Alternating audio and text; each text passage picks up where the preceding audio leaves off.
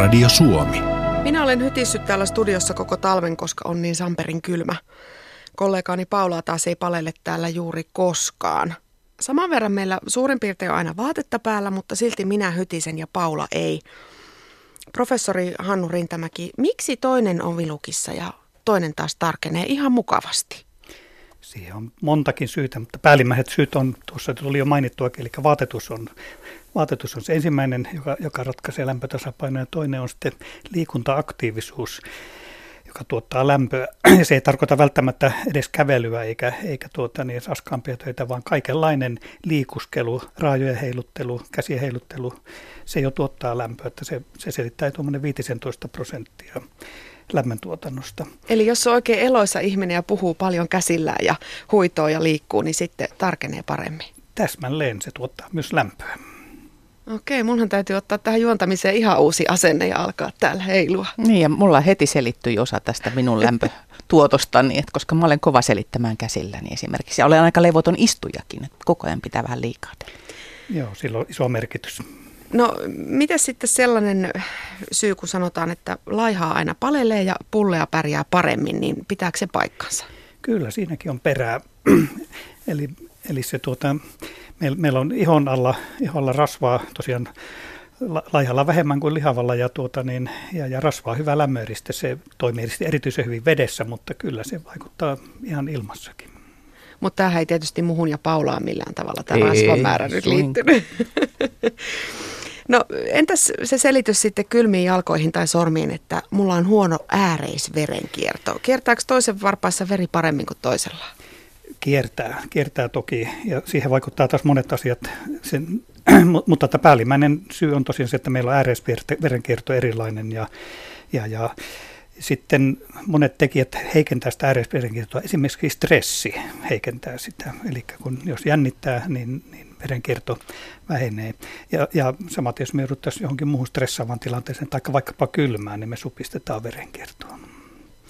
No millä tavalla ikä sitten vaikuttaa siihen, että palelee? Kun musta ainakin tuntuu, että lapsena sitä rymyshangessa, vaikka pakkasta olisi ollut 25 astetta ja nyt ajatus niin kylmässä ulkoilemisesta tuntuu vähän vastenmieliseltä siinä tulee ensimmäisenä tämä liikkuminen taas, että lapset ei harvemmin tumput suorana seisoskelevat lumihangessa, vaan tekevät koko ajan jotakin ja, lämmöntuotto on silloin hyvä. Ja, ja toiseksi sitten vaatetus on lapsilla todennäköisesti säädetty kohdalle niin kauan kuin vanhemmat siihen voi vaikuttaa. Sitten tulee vaihe, jolloin enää ei voi vaikuttaa. Joo, se on hyvin tuttu vaihe ainakin meillä. Miten naisten ja miesten väliset erot, onko niitä? No koko vaikuttaa, koko ja lihasmassa vaikuttaa kylmän eli iso koko ja runsas lihasmassa edistää kylmän sietoa.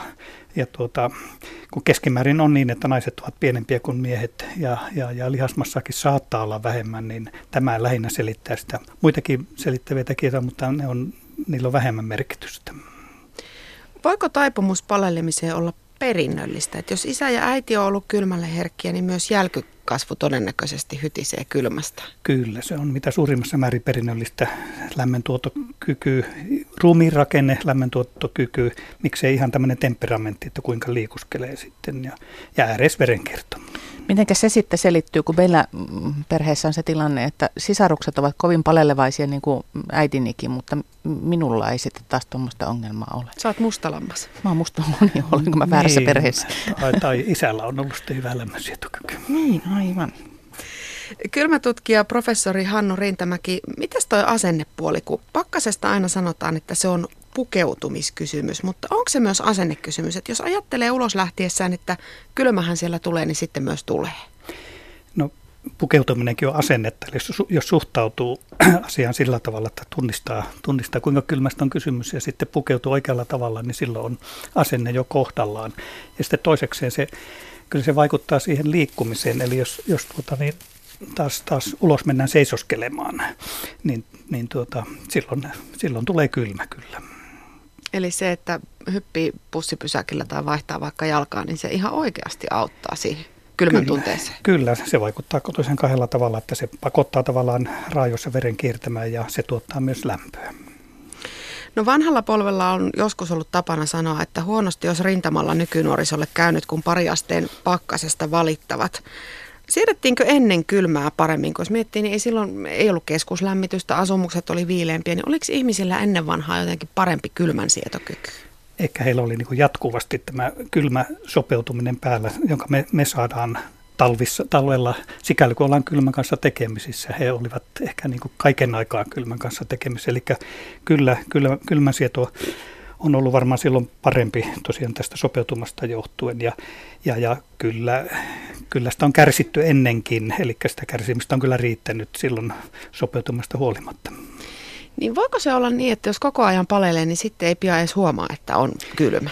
Joo, kylmään todellakin sopeutuu, eli se, se fysiologinen sopeutuminen tapahtuu noin parissa viikossa, eli sen jälkeen siitä ei enää välitä sillä tavalla, ei reagoi kylmään niin, niin kovasti, eli kylmä ei käy enää stressistä. Siihen on itse asiassa montakin sopeutumisen muotoa, mutta meille se tavallisin sopeutumisen muoto on se, että annetaan vaan kehon jäähtyä pikkusen enemmän, sekä ihon että kehon sisäosia annetaan jäähtyä enemmän ennen kuin käynnistetään lämmöntuotanto ja ruvetaan tuntemaan se kärsimyksenä. Kerro Hannu Rintämäki, miten kylmän sieto kulkee kansojen kesken? Onko meillä suomalaisilla jotenkin luontaisesti parempi kyky sietää kylmää kuin esimerkiksi italialaisilla tai pääsiäissaarten asukkeilla, vai johtuuko se vaan siitä, että me nyt satutaan asumaan täällä pohjoisessa? Vastaus on selkeästi, että kyllä, kyllä meillä on parempi kylmäsieto kuin etelässä asuvilla ihmisillä ja tähän on tullut ihan viime aikoina paljonkin uutta tietoa geenitutkimuksen kautta. Eli mitä pohjoisemmaksi mennään, sitä enemmän meillä on erilaisia kykyjä, jotka parantavat kylmänsietoa. Toki meillä on sitten nämä ominaisuudet, että me osataan elää näissä olosuhteissa, eli meillä on talot on kunnossa ja, ja, ja osataan varautua siihen, että jos ollaan pitempään ulkosalla, niin osataan varautua siihen. Eli se on käyttäytymiseen liittyviä asioita myös, mutta on ihan tämmöisiä geneettisiä ja fysiologisia selityksiä myös. Saanko kysyä yhden ihan perustyhmän kysymyksen? Ole hyvä. Se kuuluu niin, että mitä palelu on? Onko se niin kuin elimistön semmoinen hälytyshuuto tai järjestelmä, varoitusjärjestelmä, että nyt pitäisi jotenkin asiaan puuttua? Joo, ilman muuta. Tuota, meillä on lähes kaikkiin asioihin meillä on omat, omat aistimet ja meillä on tosiaankin kylmäreseptoreita iholla, jotka muuten tunnistettiin vasta tällä vuosituhannella. Ja, ja tuota, meillä on siis kylmäreseptoria iholla ja me aistetaan sillä, sillä tavalla sitten sitä lämpötilaa, aivoissa sitä tietoa prosessoidaan ja, ja tuota, eli me tunnetaan kylmää, mutta toisaalta se mitä monet tunnistaa palelemiseksi on lihasvärinä, eli semmoinen lihashorkka. Se tarkoittaa sitä, että on jäähdytty oikeastaan aika paljon. No sitten jatkokysymys liittyy siihen, että miten se sitten selitetään, että kun minä esimerkiksi, jos mä kuulen olen vaikka konsertissa ja kuulen erinomaisen hyvää musiikkia, niin mun kroppahan reagoi ihan samalla tavalla kuin kylmää. Karvat oon ihan kananlihalla, mä oon, mä oon jotenkin semmoisessa melkein horkkatilassa. Hmm, joo, se vaikuttaa, itse asiassa kylmä vaikuttaa autonomisen hermoston kautta, sympaattisen ja parasympaattisen hermoston kautta ja tuommoiset aistimukset vaikuttaa ihan niihin samoihin, saman hermoston kautta. Eli todellakin verenkiertoon se vaikuttaa sydänsykkeeseen ja, ja karvat voi nousta pystyyn. Radio Suomi. Kaikki kotona on tänään vilukissojen asialla. Meillä on vieraana kylmätutkija professori Hannu Rintämäki. Kun pikkulikkana joskus valitteli pihalla, että palelee, niin mummo saattoi tokasta, että ootapa vaan, kyllä sinä vielä iän myötä karaistut. Hannu Rintämäki, voiko kylmän kykyä ihan tietoisesti kasvattaa? No meillähän tosiaan, me itse asiassa sopeudutaan lämpöoloihin koko ajan, että se on semmoinen jatkuva prosessi. Talvella sopeudutaan viileään tai kylmään ja sitten kun tulee kesä, niin sopeudutaan taas, menetetään se kylmän sieto ja ruvetaan sietämään paremmin lämmintä. Eli prosessi on jatkuva. Ja tosiaankin yksilön tasolla se prosessi tarkoittaa meillä länsimaisilla ihmisillä sitä, että me siedetään vähän enemmän eh, lämpötilan laskua ennen kuin se koetaan stressinä. Eli kyllä me niin karaistutaan siihen kylmään. Mutta muitakin sopeutumien muotoja on, eli pohjoiset kansat, inuitit ja, ja tulimaa intianit aikanaan sopeutuvat kylmään syömällä enemmän, eli kiihdyttämällä aineenvaihduntaa. Oi, toi kuulostaa sellaiselta metodilta, että sitä voisi kokeilla ihan niin kuin omassakin elämässä. Meneekö se sillä tavalla, että jos on ainainen palelija, niin sitten pitäisi palella vähän lisää, jotta lakkaisi palelemasta? Eli altistaa itseään tietoisesti sille kylmälle? No, sitä on vähän vaikea sanoa, että se mitä parissa viikossa nyt ei ole niin kuin ennättänyt saavuttamaan kyl, kylmän sopeutumista, niin sille ei oikeastaan, sen enempää ei ole kovasti tehtävissä. Eli ei se kylmäsieto enää kovin paljon siitä fysiologisesti parane. Eli silloin todennäköisesti on niin kuin kehon rakenteessa tai lämmöntuottokyvyssä jotakin korjattavaa. Ehkä kuntoa voisi nostaa lihasmassaa kasvattaa ja sitä kautta ääreisverenkiertoa parantaa, mutta ne on sen tyyppisiä keinoja sitten. No kävin eilen ensimmäistä kertaa elämässäni ihan kunnolla avannossa uimassa. Ja sehän tuntuu, se, se kylmä shokki, mikä siellä tulee, kun sä meet sinne kylmään veteen, on ihan järkyttävä. Mutta sitten se lämpö, mikä välittömästi kehossa tuntuu, kun nousee avannosta pois, niin se on jotenkin todella hämmentävä yhtälö. Hannu Rintamäki, mihin tämä perustuu, että äärimmäinen kylmyys tuottaa sulle sellaisen lämpöisen tunteen, vaikka seisot ulkona pakkasessa? Joo, se on, lämpötuntemukseen vaikuttaa monta asiaa. Tietysti se ihon, ihon lämpötila ennen kaikkea, mutta sitten se lämpötilan muutosnopeus, lämpötilan muutoksen suunta ja, ja myös pinta-ala, miten isolle alalle tämä, tämä lämpötilan muutos kohdistuu. Se, ja, ja se, miksi se saa, sitten rupeaa tuntumaan lämpimältä nopeasti avannosta nousun jälkeen, voi olla, että verenkierto palaa ihoon, eli, eli tuota, iho lämpenee siitä kylmästä tilasta. Joo, no ihan punaisen, punainen sitä sen avantoreissun jälkeen kyllä olikin, että jotain tapahtui. Mä oon joskus törmännyt sellaiseen termiin kuin kalastajan kädet. Hannu Rintamäki, mitä sillä tarkoitetaan? Joo, kun me normaalisti, kun mennään kylmään, niin me supistetaan rajojen ja ihon verenkierto ja tarkoitus on vähentää lämmön hukkaa. Kun pinta on kylmä, niin se pinta ei säteile enää lämpöä yhtä paljon ympäristöön. Ja, ja tuota, näin tapahtuu myös käsissä, eli käsien verenkierto supistuu reippaasti, mutta jos sopeutuu kylmään, niin käsien verenkierto palautuukin, tai se ei, se ei supistu yhtä paljon enää. Se käden verenkierto saattaa jäädä korkeaksi, ja näin hukataan kyllä lämpöä, mutta kädet pysyvät lämpiminä, kun verenkierto on hyvä. Niin sitten toisillahan on taas tätä valkosormisuutta, eli sormet menee ihan vitivalkoisiksi ja niistä häviää tuntoja. Sattuu. Joo, tämä on taas niin se toinen äärimmäisyys sitten, eli liian voimakas verisuonten supistumisreaktio, joka kyllä tapahtuisi muuten varpaissakin, mutta sitä ei vain näe. Hmm. Noista kalastajan käsistä vielä, niin mä luin jonkun sellaisen jutun, jossa joku 40 vuotta mere, merellä ammatikseen kalastanut, siis talvikalastaja, niin siellä ihan 30 asteen pakkasessa paljas käsin ihan lämpöiset kädet. Joo, ne uskomattomia sopeutumia, mutta tämmöisiä löytyy. Täytyy olla ehkä jonkinlaista luonnonlahjakkuuttakin sitten siihen, eli aivan pianistin sormilla ehkä ei siihen pääsisi. Muistan omasta nuoruudestani, kun lähdettiin perjantai-iltana Assalle notkumaan, että pipoa ei päähän pantu, vaikka pakkasta olisi ollut yli 20 astetta.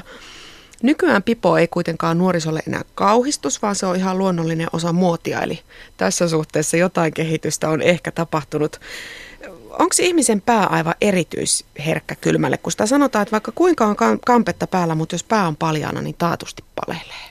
No sillä tavalla kyllä, että tuota, jos tosiaan muuten on hyvä, hyvä vaatetus, mutta pää paljana, niin sitten se on se ainut paikka, mistä sitä lämpöä hukataan. Ja pään verenkiertoa ei supisteta, koska päässä on aivot, joita yritetään pitää tuota viimeiseen asti lämpiminä, niin näin ollen pään, pään verenkierto on kohtuullisen hyvä kylmässäkin. Ja sitten jos muuten vaatetus on hyvä, niin pään kautta se karkaa se lämpö, mikä on karatakseen. Mm, ja sitten tulee koko kroppaan kylmä. No joo, näin voi olla, että tuota kylmät sormet saattaa johtua siitä, että oli lakki, lakki pois päästä, jos tarpeeksi kauan.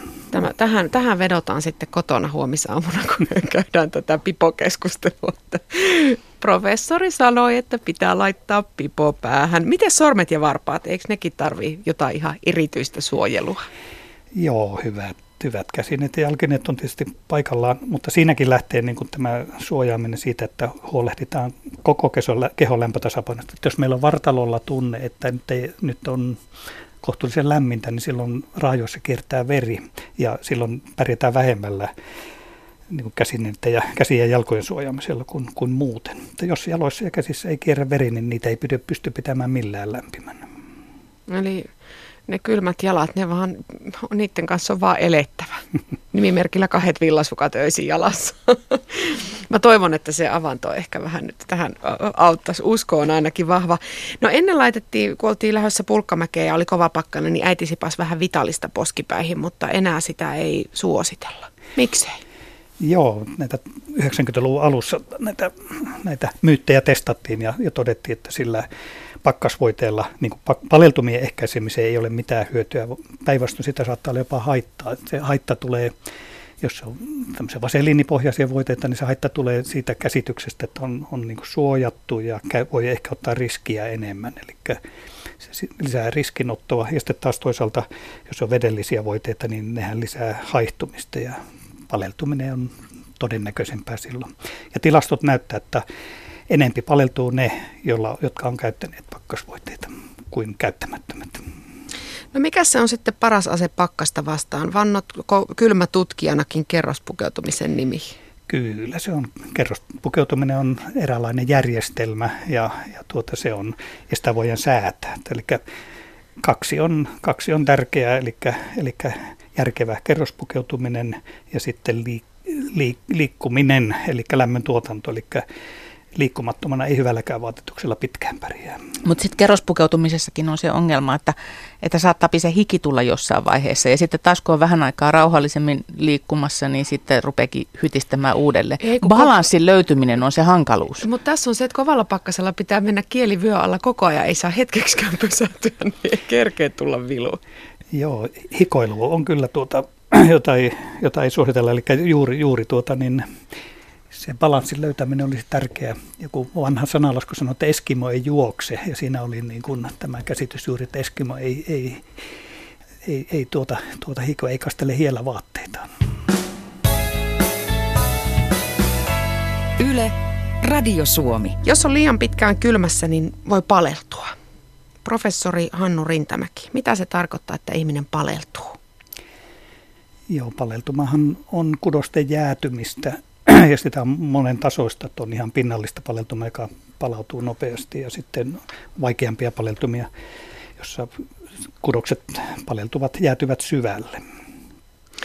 No miten ne paleltuvammat sitten syntyy? Kuinka kylmä pitää olla, että esimerkiksi varpaisiin tulee ihan kunnon paleltuma vai onko tämäkin yksilöllistä? On toki yksilöllistä, mutta tilastot taas sanoo, että viimeistään 25 pakkasasteessa paleltumien määrä lisääntyy jyrkästi.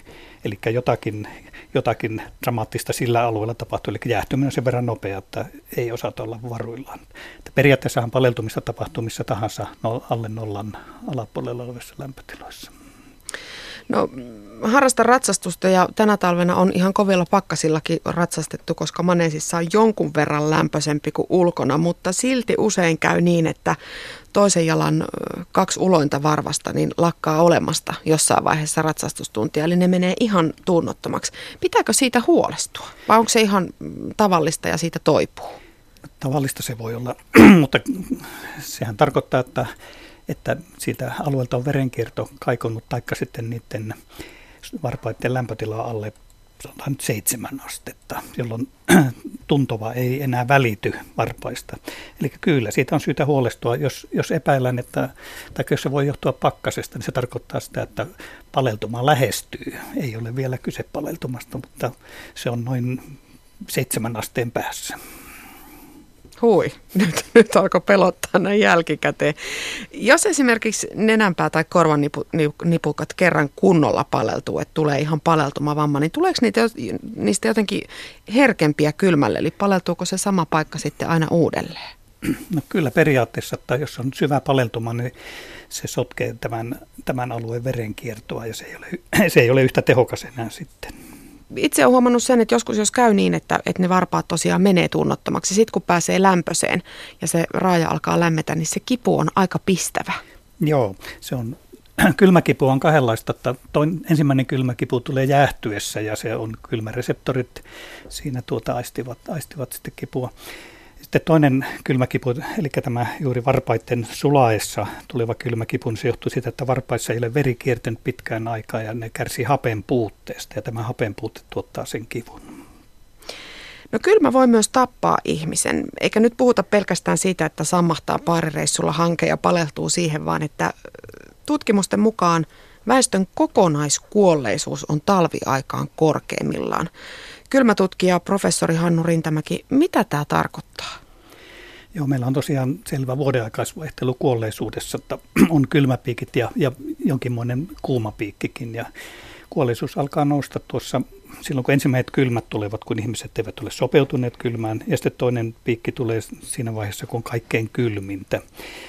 Ja nämä on yleensä sydänperäisiä tai hengityselinperäisiä peräisiä kuolemia, eli siellä on taustalla silloin joku vakava sairaus, joka sitten tämä kylmä on sitten se viimeinen tekijä, joka kuormittaa ihmiselimistöä. Pitäisikö ihmisten sitten jotenkin rajoittaa olemista ja menemistään kovilla pakkasilla, varsinkin jos tietää kuuluvansa tällaiseen riskiryhmään?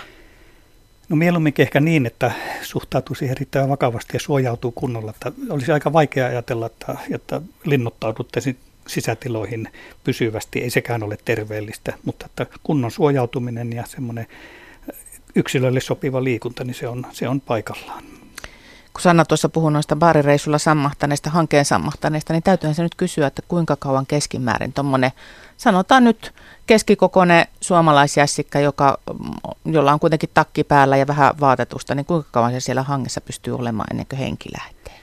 No vedessä siinä menisi puolesta tunnista kahteen tuntiin kylmässä vedessä ja, ja, ja sitten kun ollaan lumihangessa, niin kyllä siinä useampia tunteja menee. Paleltumia tietysti ensin tulee, tulee raajoihin ja sitten loppujen hypotermian kautta, kautta loppujen menehdytään, että kun kehon sisäos- ja lämpötila laskee tuonne 25 asteen tienolle, niin siitä on enää vaikea palautua. Niin, se 25 se on se raja, että... No siinä onnettomuustilanteessa niin yleensä semmoisesta niukin aukin vielä selvitään, vaikka ennätys tässä, tässä tuota, niin maailmassa on 13 astetta. Uh. Uh. Mites muuten, minkälaisen jäljen se ihmisen jättää, jos ruumiin lämpö pääsee laskemaan, esimerkiksi sanotaan nyt sinne 25-26 astetta, niin voiko se jättää jotain pysyviä vaurioita kehoa? Kyllä siinä menee kauan siinä toipumisessa, eli vuodenkin verran saattaa olla niin kuin elintoiminnot palaa, palaa niin kuin kokonaan ennalleen. Että se on pitkä prosessi. No kylmä ei ole yksinomaan ikävä kaveri, vaan sillä on monia hyviäkin terveysvaikutuksia. Vai onko? Voiko kylmä olla ihmiselle hyväksi? Kyllä, toki sopiva määrä kylmää on aina paikalla, että kylmähän ennenkin mahdollistaa se, että me voidaan tehdä raskasta työtä, eli voidaan tehdä, tehdä monenlaisia sellaisia asioita, mitä kuumassa ei voitaisi tehdä. Ja sitten tietysti on, on kylmähoitoja, erilaisia kylmäpakkauksia, paikallisia kylmähoitoja olemassa. Puhutaan huippukylmähoidosta ja kyllähän avantointikin eräällä tavalla on tämmöistä kylmäterapiaa. Joo, no otetaan se avantointi vaikka esimerkiksi, kun sen terveyttä edistäviä vaikutuksia niin kovasti kehutaan. Jos mietitään välittömiä muutoksia tai vaikutuksia, kun sä sinne avantoon menet, niin mitä se kehossa aiheuttaa? Joo, se on hirmuinen kylmä stressi, eli iho jäähtyy erittäin nopeasti ja, ja siitä se on stressi, voimakas stressi, joka käynnistää stressireaktiota. Syke nousee, hengitys kiihtyy, verenpaine nousee. Ja tämähän on sinänsä niin kuin kuormittava ja paha asia, ellei sitä lopetettaisi lyhyen. Eli avantointi onkin tyypillisesti tämmöinen lyhyt, lyhyt tuota, niin, tapahtuma ja ja siitä nautitaan enempikin niin niistä jälkivaikutuksista kuin sitä, sitä jäähtymisestä. Joo, vaan kertoa, että se on hyvin nopea toimitus. no miten sitten niitä pitkäaikaisia terveysvaikutuksia, jos toistuvasti altistaa itsensä? Nyt esimerkiksi vaikka avannossa tuollaiselle kylmälle, niin mitä hyötyä siitä on? Joo, se onkin vaikeampi asia, eli avantoimarithan kokevat monenlaista hyvää saavan avannosta ja, ja sitten tuota, niin sen, niiden mittaaminen on, subjektiivisesti on kovin monenlaista hyötyä. Kaikki oikeastaan melkein mitä tahansa muuta paitsi, että sydänvaivoihin, rintakipuihin ei ole avannosta apua. Ja nämä on monet näistä vaikutuksista liittyvät niin kuin vireystilaan ja jaksamiseen ja tämän tyyppisiin asioihin. Että aika vaikea on sitten niin kuin mittaamalla saada selville, että mitä siellä tapahtuu. Ehkä antioksidanttitasot kudoksissa vähän, vähän paranevat. Endorfiineja kyllä erittyy, mutta se on semmoinen lyhytaikainen vaikutus. Että ne on aika pitkälle tämmöisiä vireystilaan ja niin kuin koettuun hyvinvointiin liittyviä asioita. Onko avantointikin vähän niin kuin sellainen uskoasia? No kyllä se aika konkreettinen on, että kun avantoon menee, niin uskoo mitä hyvässä, niin siellä on kylmä kyllä. No eilen avantoherätyksen saaneena kauhistuin, kun huomasin tänään uuden kiinalaisen tutkimuksen, jonka mukaan uinti kylmässä vedessä nostaa kuolleisuutta sydän- ja aivoinfarkteihin peräti 10 prosenttia. Eli että nyt sitten väitetään, että avantouinti tappaa. Hannu Rintamäki, ei kai näin voi olla. Joo, tämä on äskettäin esille tullut kiinalainen tutkimus, jossa todellakin 30 vuoden ajan tutkittiin lähes 900 ihmistä ja siitä noin 50 ihmistä kuoli tänä aikana. Ja, ja, ja avantouimareilla oli semmoinen neljän hengen yliedustus kuolleisuudessa verrattuna niin kuin ennustearvoon. Eli tämmöisillä johtopäätelmillä tullaan siihen, että tosiaan siinä olisi semmoinen 10 prosentin lisäys. Mutta sitten tämä tutkimus ei paljasta lainkaan, että kuinka kiinalaiset harrastivat tätä talviuintia. Kyse ei ole siellä avantuinnista, vaan talviuinnista. Se on aluetta, tämä tutkimus on tehty alueella, jossa kylmin kuukausi on miinus, keskimääräinen lämpötila on miinus yksi astetta. Eli siellä ei voida tämmöistä meidän tyyppistä avantointia harrastaa. Ja toinen asia on sitten, että en, enpä tiedä, miten, minkälainen, minkälainen, kuinka hyvin tuntevat nämä riskit. Suomessahan tiedetään hyvin, että avanto ei kannata todellakaan rintakipuisena mennä, eli sydänvaivat eivät siellä parane. No niin, eli ihan turvallisin mieli voi uutta vasta löydettyä harrastusta jatkaa. Puhuttiin jo tuosta noista, noista kylmähoidoista, että jos nilkka pelikentällä muljahtaa, niin jääpussihan siihen laitetaan. Mutta mitä muuta kylmällä voidaan hoitaa kuin tällaisia äkillisiä vammoja?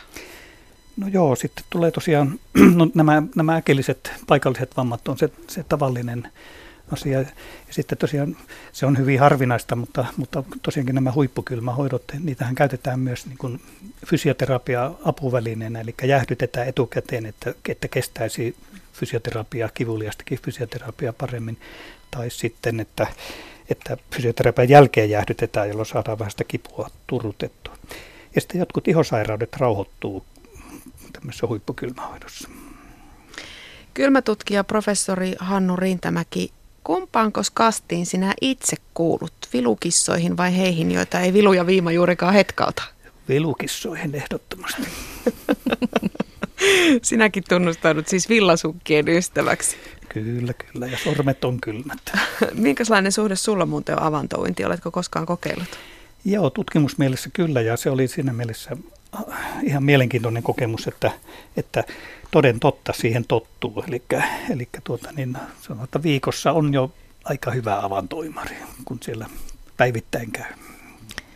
Uskallatkohan Nurintamäki pistää kumpaakaan vaakakuppiin punnusta, jos asetetaan rinnakkain nyt sitten vilukissa ja kuumakalle, eli siis ihminen, joka on koko ajan vähän kuumissaan tai hikoilee ja sitten semmoinen vilukissa, niin kumpi elää terveemmän elämän? Jaa, se on, se on vaikea sanoa. Joo, tämmöinen viluilu tietysti on eräänlainen stressu, stressin merkki, kyllä. Joo, enpäs veikkaisi nyt kumpaankaan suuntaan. Eli tästä me voimme päätellä, että täällä studiossa minä olen se, joka stressaa ja Paula on se lunkki, kun sitä ei juurikaan palele. Professori Hannu Rintamäki, kiitos haastattelusta. Kiitoksia. Yle, Radio Suomi.